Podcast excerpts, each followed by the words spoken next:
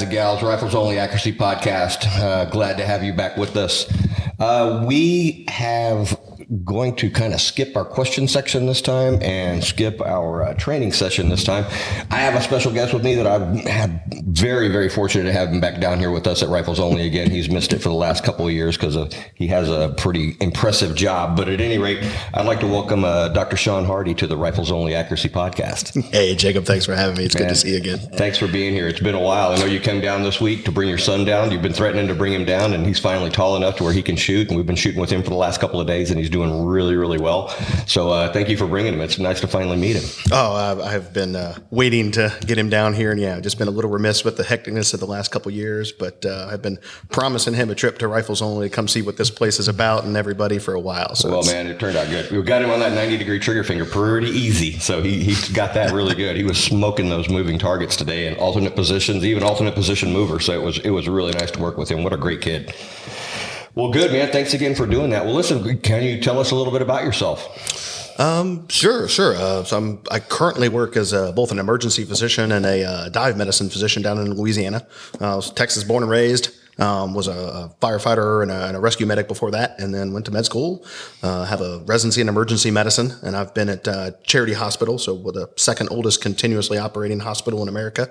Okay. Um, ever since 2002, kind of cut my teeth there with Katrina. Mm-hmm. Was there for the storm and the, the, things that happened in New Orleans. Then did a fellowship in diving medicine with my boss, who is a uh, world-renowned expert in complicated diving cases. Okay. And uh, stuck around there with him to practice emergency medicine and diving medicine. Now I teach people in those two disciplines at our uh, training programs down there.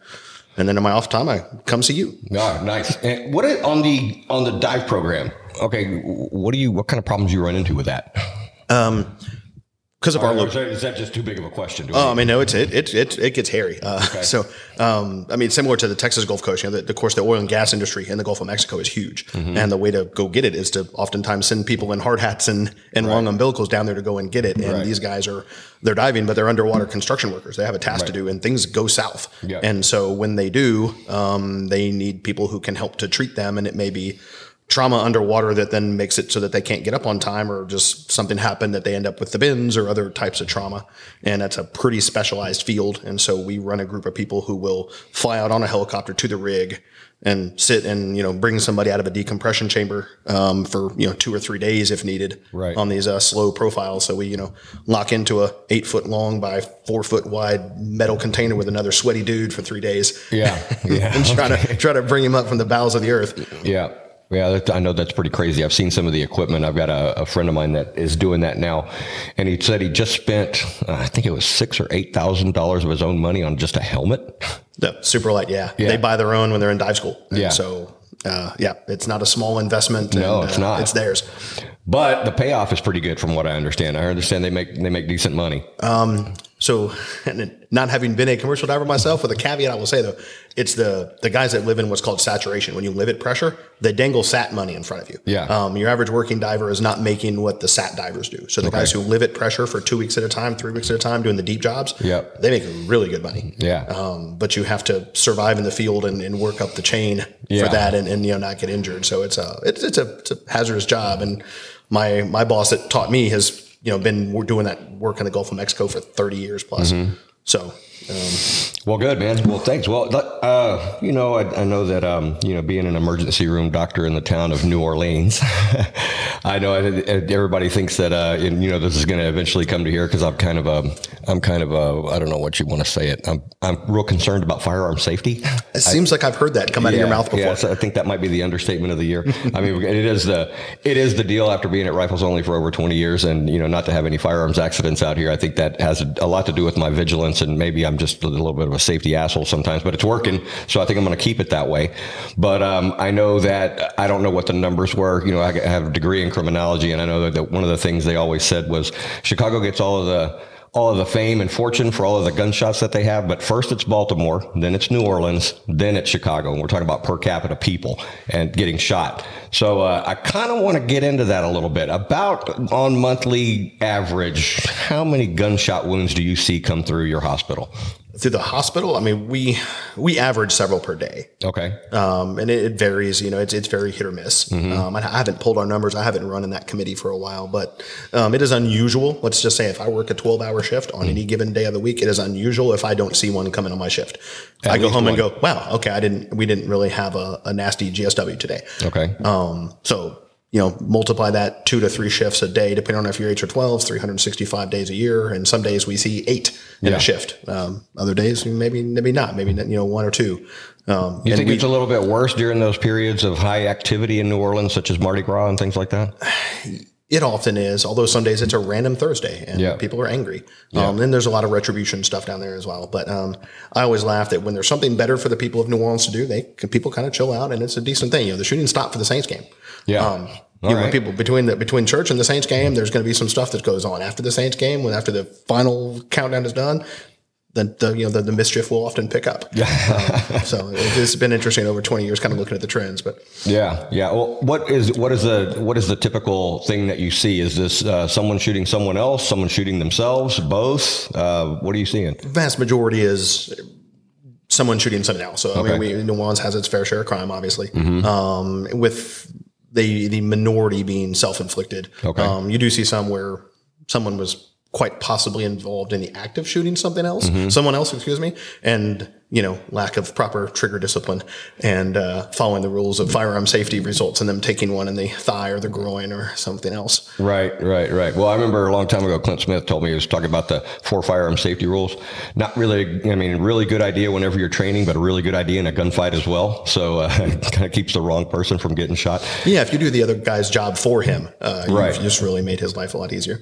Yeah, well, uh, I, I get that. I get that quite a bit. So let's let's before we get into any of that, other- let's let's look at the self-inflicted ones. Okay, um, where what is this? Is this coming out of a holster? Is it is it just a, a gun that I, I know you've you've talked to me about this before? It says I thought it was unloaded. I thought it was unloaded. And we right, and, and very similar to again the safety briefs that you've given forever. That, that's usually, and I hear that out of, of a vast majority of people's mouths. With it just went off. Yeah. Um, it, it just went off. Yeah, Um, and it followed immediately by I didn't know it was loaded. Um, Right. A common one is I was clean. You know, I went to clean it. Yeah. Um, and it went off, or I was taking it into or out of a waistband, into or out of a pocket. Right. Um, and then round goes off. Yeah. Yeah, well, I get that. I, I get that, and it says, "What's that? What's that first firearm rule?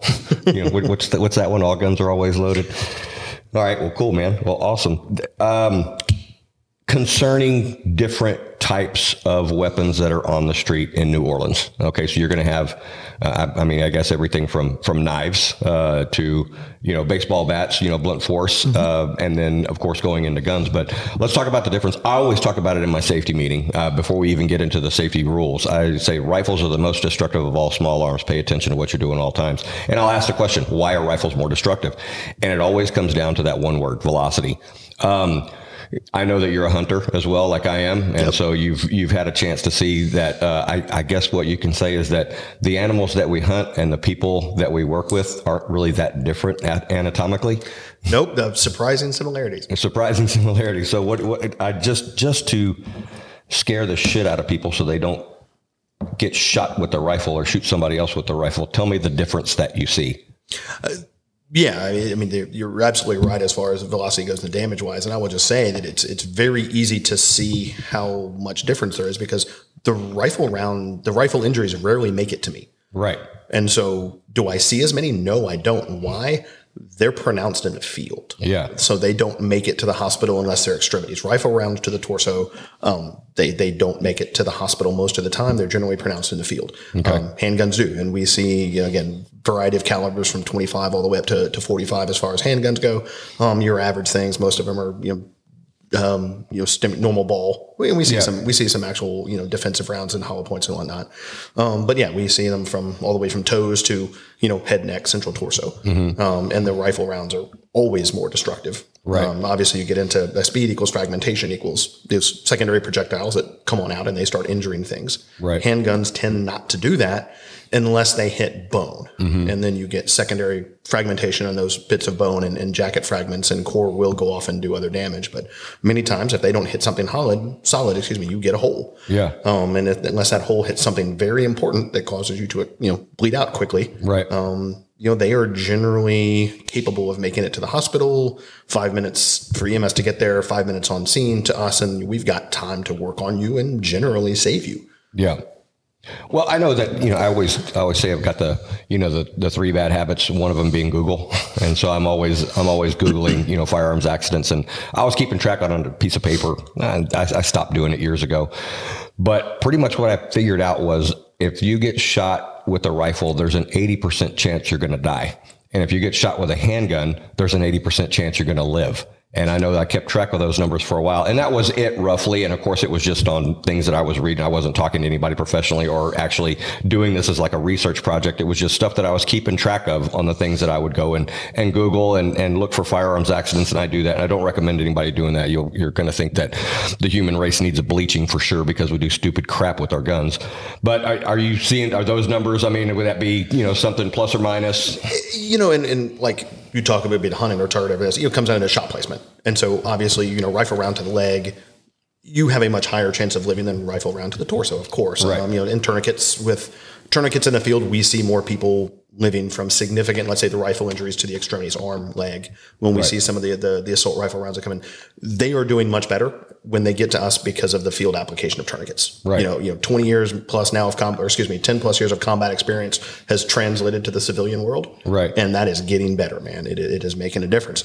Um, that being said, yeah, you know, when you, when we get pronouncing, you know, guys who are taking them torso, anywhere else, rifle rounds, you are very unlikely to make it. Well, I've always said that in my safety meetings. I mean, not always, not every one of them. I try to mix it up, but I think I repeat myself a lot. Uh, whenever you see Bruce Willis take that AK-47 round to his upper chest, and then he goes and he kills 50 more people, uh, Bruce was actually dead on that one, and uh, so he didn't really make it on there. Well, you bring up an interesting thing that I, I hadn't really, we hadn't really talked about talking about this, but tell me about tourniquets. I mean, you can screw up with one just as easy as you can use one to to be successful with it. Am I right?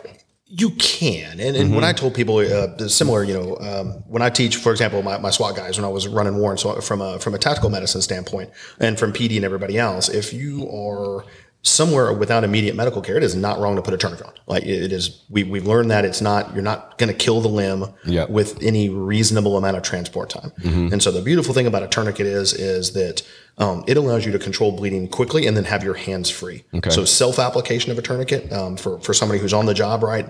I can control bleeding in 30 seconds, and now I am still relatively capable of self rescue. I have hands free if I need to post up on a corner, if I need to do those things. So that was a big point of teaching with officer tourniquet training that we were doing for a decade or so. Um, and in the civilian world, we have police officers, you know, placing tourniquets on, and we we encourage it. We don't want to worry about them having a problem. If you're in a city and you've got 911, you're going to get to the hospital within an hour. You are not going to damage that extremity by putting a proper placed commercial tourniquet. That is not a thing. Okay. And you don't need to release it every five or 10 minutes like we were all taught in the Boy Scouts when we were Yeah. younger. It's not a thing. Um, long term, hours upon hours, you know, if you're in a very, very remote setting, then it, it comes down to that. Um, but if you don't have time and opportunity to do proper bleeding control, which takes some skill and some practice, Right.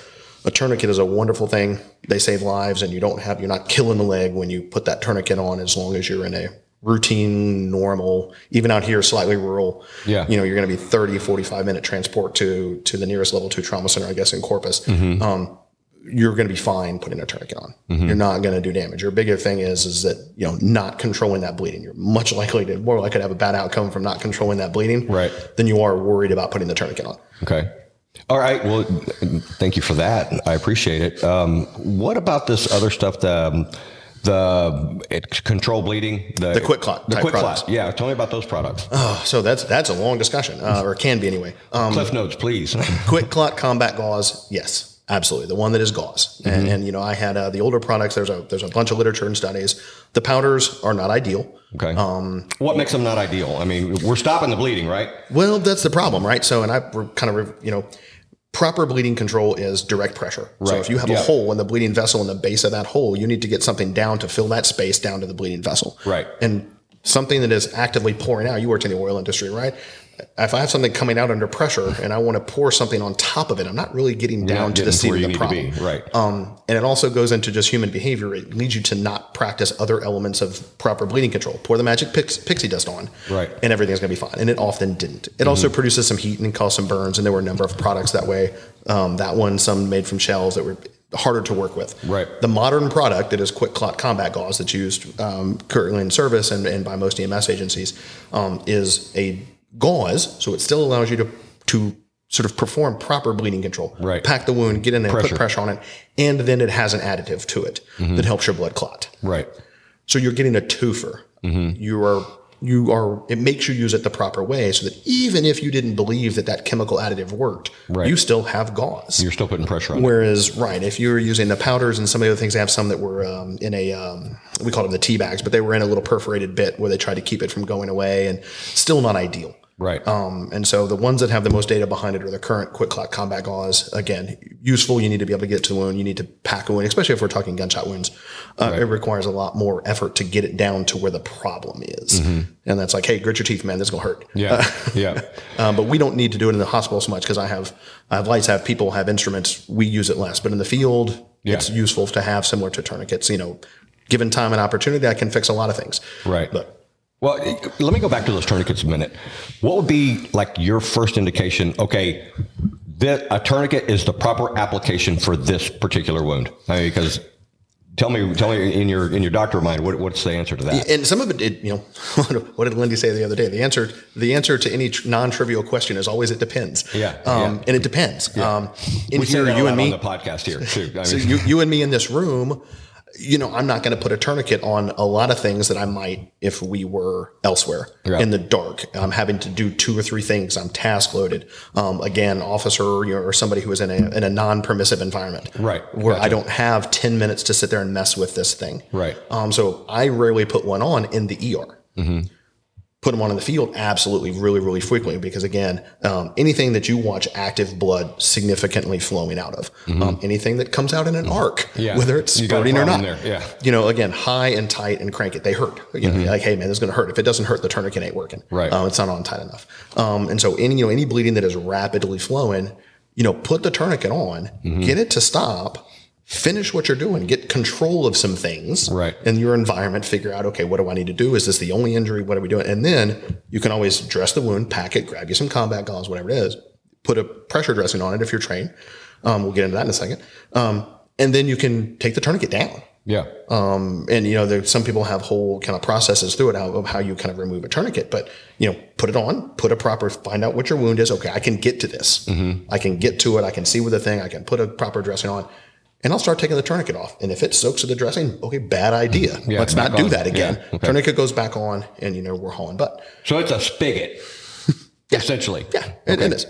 Um, and so again, we tell like our, our especially our non-trained guys, our PD guys, look, if you see blood and it looks like a lot of blood, put the tourniquet on. Right. That's fine. You know, EMS will be there within, you know, 10, 15 minutes. They'll be to us. We can always take the tourniquet off. It's not a death sentence. Yeah. Um, I'd, I'd rather them, you know, deal with that than having a potentially life-saving bleeding. And I don't expect a layperson to understand that's a that's that's venous blood and that's arterial blood. Right. I don't care. You walk up and go, well, I've never seen that much blood before. Put the tourniquet on it. Yep. It's fine. But not for a head wound, right? Like around the neck. Just want to make sure that. I've, I've seen it done. Um, seen it done. Um, There's, had a some lot, of students stuff that that, there's that. a lot of stuff that you've seen that you and I have spoken about that is really not Yeah. good for public consumption. life over limb, but your head is not a limb. Your head Uh, is not a limb. not Did, a limb. did you remember any of those those um, the clothing f- made for combat that actually had tourniquets built in? you know, I never got my hands on it. I know you had another personal acquaintance that had developed some of those. Correct, And correct. You know, not a bad idea. Yep. Um, especially if it was in multiple locations, because of course, Right. if you know, within a blast environment, your built-in tourniquet may get damaged by the same thing that caused your leg to get damaged. Right, That was about the only downside I ever thought about it. Right. Um, but the same is true with keeping a tourniquet in one spot. You know. Mm-hmm. that's why you know my kits. I had 3 um, you know, two on my two on my vest and one on my on my uh, first line gear when I was running warrants, Mm-hmm. and then you know six or seven of them in my in my pack. Right. Um, because again, especially if you got a guy big legs, it, sometimes it takes two. Even proper well done commercial tourniquets. Yeah. Um, oftentimes you got to put two on up around a thigh if somebody's got muscular thighs, et cetera. Yeah. Uh, any particular brand or type that you Um, would recommend for somebody to put into their, you know, their normal kit? I, I have no I have no conflict of interest. I receive no money from any tourniquet company. I'll tell you. Um, the the ones that have the most data behind them, so the ones that were tested and had at least published data that's not um, not proprietary to a company, are the CAT, the CAT, and then the Soft T. Um, both were tested by um, the Navy Experimental Dive Unit on this, the Navy Marine Corps side, um, and then the Army Bureau of Medical Research. I forget their name, but those both have published studies Yeah. where they put them on. They do Doppler studies looking at do you have arterial flow, and both of those routinely stopped them, and Okay. they were of an appropriate width. That, in addition to that, they didn't cause under significant underlying damage to, to tissue. Okay. And there are newer ones out there that don't have that same testing, but have worked well. Yeah. Um, my kit, I have the newer generation cats. Uh, the old one did have some problems with the buckles, and you know they're I think on their seventh or eighth generation now. Um, Mm-hmm. Yeah. And I have those in my kit, and I have the soft T wide, um, or what it tends to be in my two kits. Okay. All right. Very good. Let's say I'm in real need of a tourniquet and I don't have one. What could be a field expedient?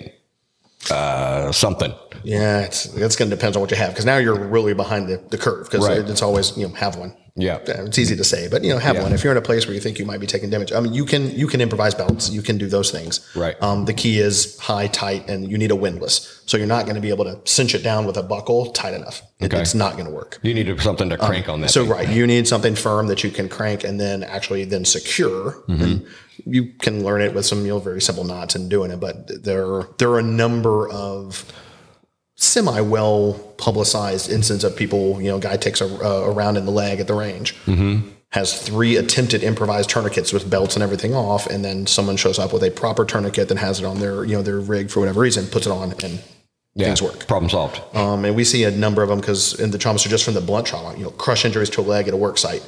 There were three improvised tourniquets on that leg and none of them worked. Right. EMS got there, cut them off, put a proper one on, bleeding solved. Yeah. So believe it or not, they there's a little something to it. Right. Um, right. You know, the companies wouldn't have put a lot of money into them if it was easy to make a really proper working tourniquet. And compared to the kit that we buy, you know, a tourniquet, it doesn't cost anything to have, you know, one or two with those. No, they're 20 Yeah. bucks. Like Yeah. we, our group, what do we think about spending? That's less money than you do at the range. Yeah, that's that's four rounds of ammo, really. Yeah, I guess depending on what you're shooting. Yeah. Um, but yeah, and I would tell uh, say my guys like yeah, you buy your regular one that's in your kit and buy a trainer. Right. There, so they're, most of them have a trainer. The cats are blue, um, and train with it. So Yeah. I would tell my officers like when you go practice for post or when you go shoot your post quals, you're going to do tourniquet, tourniquet practice. Mm-hmm. And you're going to take your blue one and we're going to run it through and we're going to practice and not the okay I, my, I have an arm injury and I'm going to hold my arm out at 90 degrees out here like a T, and I'm going to put the tourniquet on easy and then bring it back down. Well, no, you can't do that if you're shot because you took one in the humerus, and that's why you're bleeding. But that bone is floppy. You have a second elbow over here. Yeah.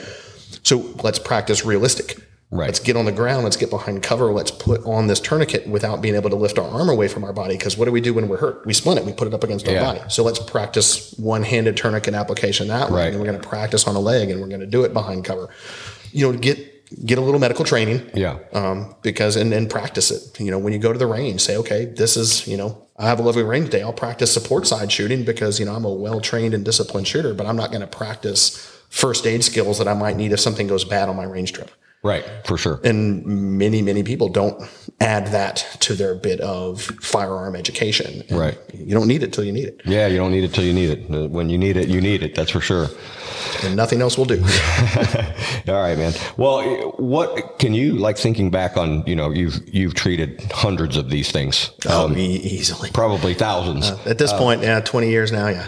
Any one particular case that just kind of stands out to you as being really weird, or you know, something that just didn't follow the rules like everything else followed? You know, concerning GSW. I mean, they, as soon as you think you've seen it all, they, they will humble you. You Right. know, I have seen, you know, I saw a young man, we had a, a sort of an outbreak of shootings that we were treating over about an hour and a half. You know, a bunch of shootings came in.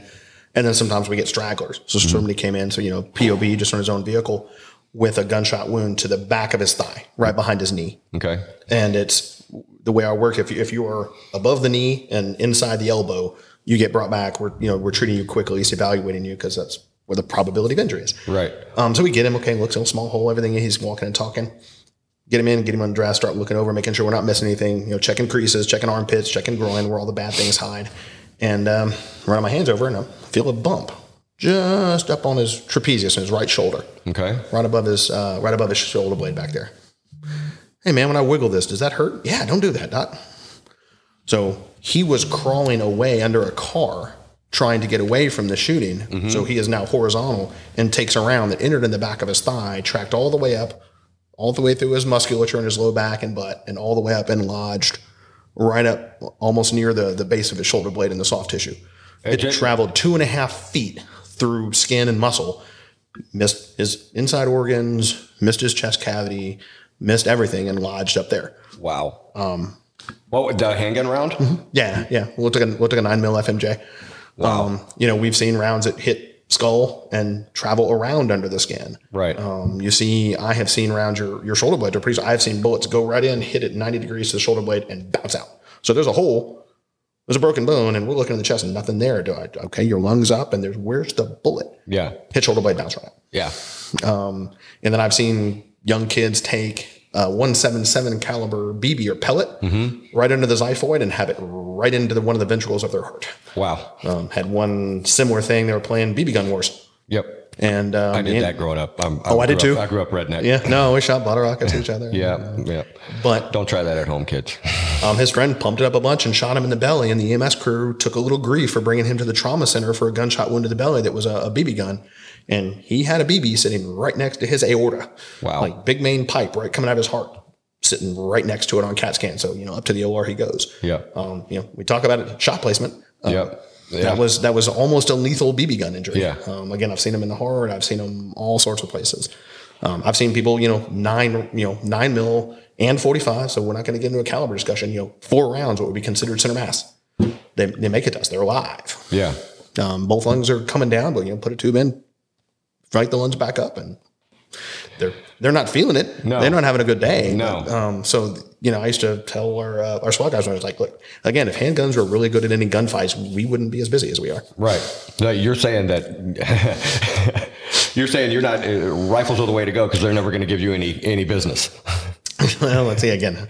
Not wishing for violence, but however, Well, I, I think that's kind of interesting how you say that. Um, most of the you don't treat a whole lot of rifle wounds because they're pronounced in the field. I yeah, they don't make it us. Well, that, I think that's that's kind of you know I, I know that everything we're talking about is very interesting here, but just uh, if there's a way that if something take away from this particular podcast because this is what we do. You know, this is what we do out here. We train for rifle. Uh, we we work with a lot of different groups. We do competitions out here. We do training, and uh, you know I've always you know people might I'm I'm Jacob Bynum of Rifles Only. Okay. And I'll tell you something. I am terrified of guns.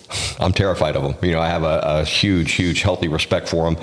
And, uh, you know, terrified is the wrong word, but I think you're kind of getting my point. You know, and, and talking to Doc here, you're letting me know the, that's well-founded, well-founded fear is oh, what. I'm hearing from you. right? You know, and, and it's the thing. If we're around him, and you've said this, you know, millions and millions of times, that familiarity breeds contempt. It does. And so the more we're trained in this, right, we we start to get easy with it. And you know, you use the the, the knife example. You know, Right. Who, who here has cut themselves with their knife? You know, before who here has done it more than once? Yep. Okay, you know, you didn't learn your lesson, did you? Well, you don't often have that opportunity with a firearm. True. And true. uh, sometimes people get lucky, and you know, we see our fair share of you know gunshots through the hand and through the calf and through the foot um, that are self inflicted. But sometimes they're not. You know, sometimes they're not, or the obviously the, the violent ones. But they, you know, they can be significant, and if you don't have respect for it, it's going to bite you. yeah. Um, yeah. It is going to bite you. And again, have a little training, have a little understanding, um, which is again something I just you know alluded to earlier. Again, you run a training facility, you have people lined up to come down here and shoot, and I'm curious as to how many of those people have taken a medical class yeah, that's true. a one day class of hey, listen, this is how you pack a wound, this is how you dress it, this is how you use your fancy IFAK kit, assuming you've got a blowout kit, let's say. For sure. Um, but again, you know, just like somebody wouldn't buy a handgun and consider themselves able to defend themselves, um, you can't buy a, A medical kit do. and assume a lot that you know how. do. A oh, lot sure. of people And do, and, and they they they equate you know uh, possession with competence. And Clint Smith was the first one who told me about that. You know, a lot of people think, okay, I have a gun, so I know how to use it. It's um, and there's so many things like what you're saying, just about the med kit. And I know we've done we've done medical training out here for government agencies and and you know other groups that you know are basically sponsored from you know from paid by Uncle Sam. but uh, at any rate, I, I, you're absolutely right. And where where would one find a course in this? I mean, is there a is there a you know just in in your professional opinion, is there a particular school or particular program that someone could go just to get a little bit of you know a little bit of you know, basically to be able to get that person to you at the hospital? Sure, that's a good question because I don't I don't have a specific one in mind. Sadly, the first one, and it sounds like I can't answer, but your first one is CPR. Start there. Yep. Right, because you're much more likely to use that on a Yep. daily basis than you are to put a tourniquet on. Right. Right. Because that can be your wife, your mom, your daughter, your son, a stranger at a restaurant, somebody you like. You start there and get that feel and get used to putting hands on people. And then after that, you can go look. You know, the, there are a number of places that teach a civilian version of TCCC, so you know, tactical combat casualty course mm-hmm. um, that again works off of kind of the non-permissive environment to some degree. And So some of the skills they teach aren't applicable. Right. But and some of the things they teach can only be done by either military personnel who sort of have a waiver or Right. people who have a civilian license. So you're not going Right. to be darting people's chests for pneumothoraces, but that's okay. You don't need to because they don't happen that fast and that often. But learning basic bleeding control, there's a program um, called Stop the Bleed. Mm-hmm. And so it's put on by the American College of Surgeons, which is the, the group that we work with, the certified trauma centers. Um, and it's a half day, basically a half day course that teaches tourniquet application, direct pressure. Um, and it, there's a real big push Stop out the there. bleed. Yeah, stop the bleed. Stop the bleed. It- yeah, the, careful, the name will give it away. Yeah. Um, but it's a good start, and there are stop the bleed instructors all over. You can you can get online and just search stop the bleed and look. And it's again teaches proper tourniquet application, kind of assessment how those things are. Um, we're all instructors for it, and it's a good initial sort of dip your feet in to start. And then yeah, get down with somebody. If you know, find somebody to look and see. Okay, and again, where do I live? What situations are? And then you can work on okay, what what equipment do I need to have? Right. Um, because you don't need an enormous kit if you have an EMS response time of two or three minutes. Right. You don't need nasopharyngeal airways and, and crazy, wonderful things that some guy who's in Afghanistan needs. Right. Um, you need to again, it's a it's a threat analysis. Right. It's it's a gap analysis like we do for anything else. So figure out what your what is most likely to happen to you, what do you have to deal with it, and then fill in the gaps. For sure. But I would start with yeah, CPR and stop the bleed are probably the two easiest ones to get into and get your- get your feet wet. Awesome, awesome. That's a good answer. All right, bro. I told you I wasn't gonna like have you on here too very long. Look, man, I'm all yours. I don't know. I don't know what else I'm going to do. well, I appreciate it. And well, again, uh, Dr. Sean Hardy uh, works over in New Orleans, sees a lot of stuff. Thank you so much for being with us. Um, guys, get on that uh, Rifles Only website. Check out the uh, events that we have coming up. We got several training uh, things coming up in New Hampshire, Colorado, Minnesota, Michigan, right down here at Rifles Only. Uh, get on the website, have a look at that. As always, if you have any questions or if you have any questions for Sean, you can reach out to us at ROAP at riflesonly.com, Rifles Only Accuracy Podcast at riflesonly.com. That's the exclusive email associated with our podcast. And if you can come up with questions for him, things that he's seen, whatever, I'll have your email and I can forward that email right over to you. And I can tell you for sure that this guy will respond. He loves talking about this kind of stuff. He's been doing it with me for a long time. And again, uh, I appreciate you coming down. I appreciate you bringing your son. Most of all, I appreciate your friendship, sir. Oh, thanks for having us, Jake. it's right. a pleasure as always. All right, I'm gonna get some rock music on here and we'll close this sucker out. But again, thank you, Sean. I really appreciate you being here.